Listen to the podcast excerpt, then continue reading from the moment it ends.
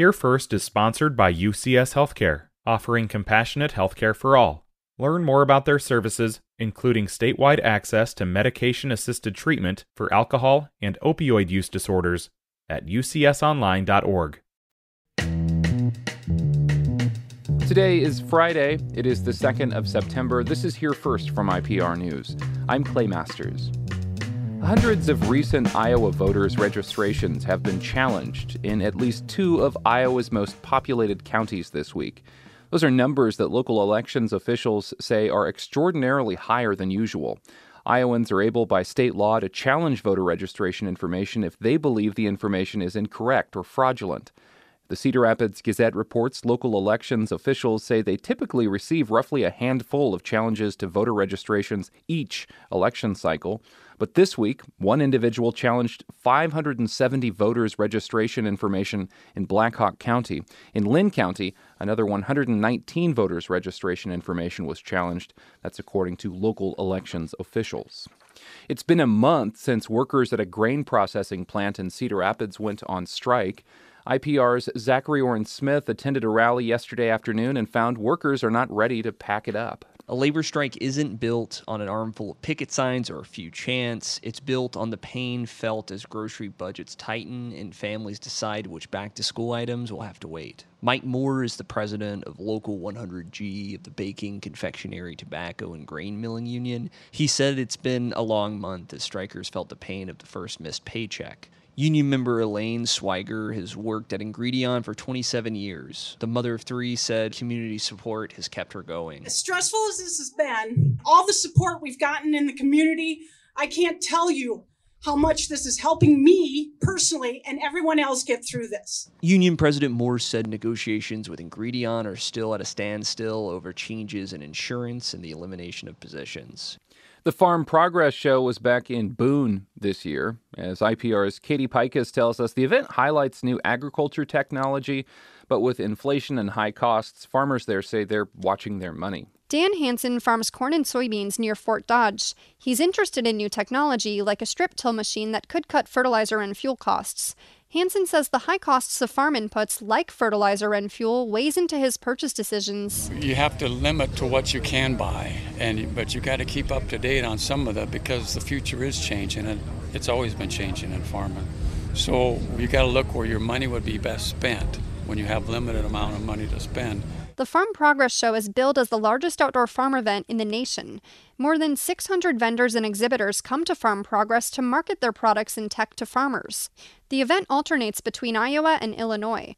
A recent report from the Kaiser Family Foundation finds marketplace health insurance plans deny about one in five claims for in network services. There's a wide range in denial rates. Nationwide, some insurers deny claims at rates of less than 1%, others are as high as 80%. Karen Pollitz is a senior fellow with the Kaiser Family Foundation. She says people have the right to file appeals on denied claims, but the analysis finds many people don't. That almost never happens. It's a percent of 1% of denied claims that get appealed. Uh, by consumers. So appeal rights are sort of on paper, but no one seems to be exercising them. There are many reasons claims can be denied. The health plan may not cover a particular service, or it may require prior authorization. The analysis looked at data insurers provided to the federal government in 2020, excluding data that was incomplete.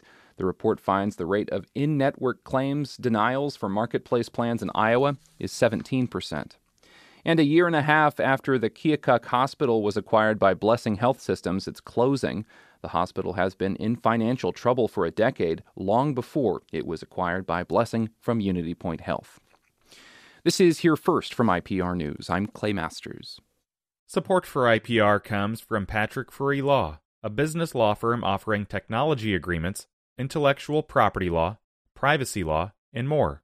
Proudly supporting quality local journalism. Online at patrickfreelaw.com. Long after church bells have stopped chiming, a small Northwest Iowa bar holds a different kind of Sunday communion. Folks from across the state pilgrimage to Pomeroy, a town of just under 500 people, for live music.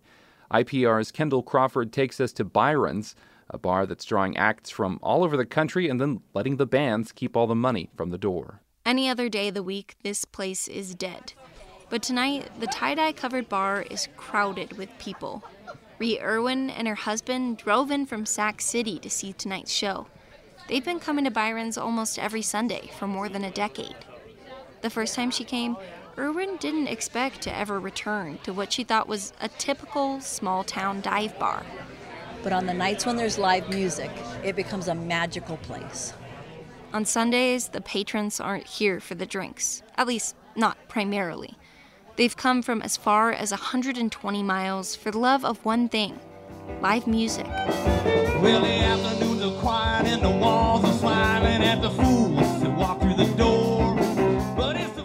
Byron's has become a sort of mecca for Iowa music lovers and musicians. National and international acts have stopped here to try out their music for the intimate and attentive crowd that journeys here each week. All because of the man behind the bar, Byron Stewart. I've actually come up with I'm living a dream I didn't know I had. It started with Stewart inviting one of his songwriter friends to play a couple of tunes back when the bar first opened 26 years ago. And he told me about somebody else, and they told me about somebody else. And before you know it, I got a, a national act, Todd Snider, to come in. All I did was call up his management and say I had a place for him to play. That opened the floodgates. Word got around about a quirky, Grateful Dead bar that actually appreciated its artists. Pretty soon, Stewart had acts calling him, asking if they too could experience Byron's, including the 1960s Los Angeles rock group Canned Heat.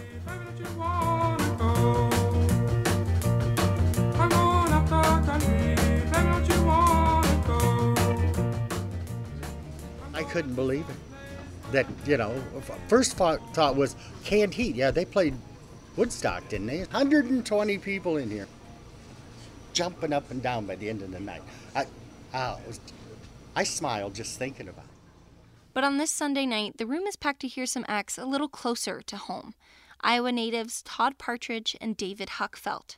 Partridge of the band King of the Tramps has been playing here for 15 years. He's played all over the world for audiences of 10,000, but he keeps coming back to this strange little bar. The shows are good pay. Musicians keep 100% of the door money. Hey, you know what to do! Byron! But Partridge says it's the audience that draws him in.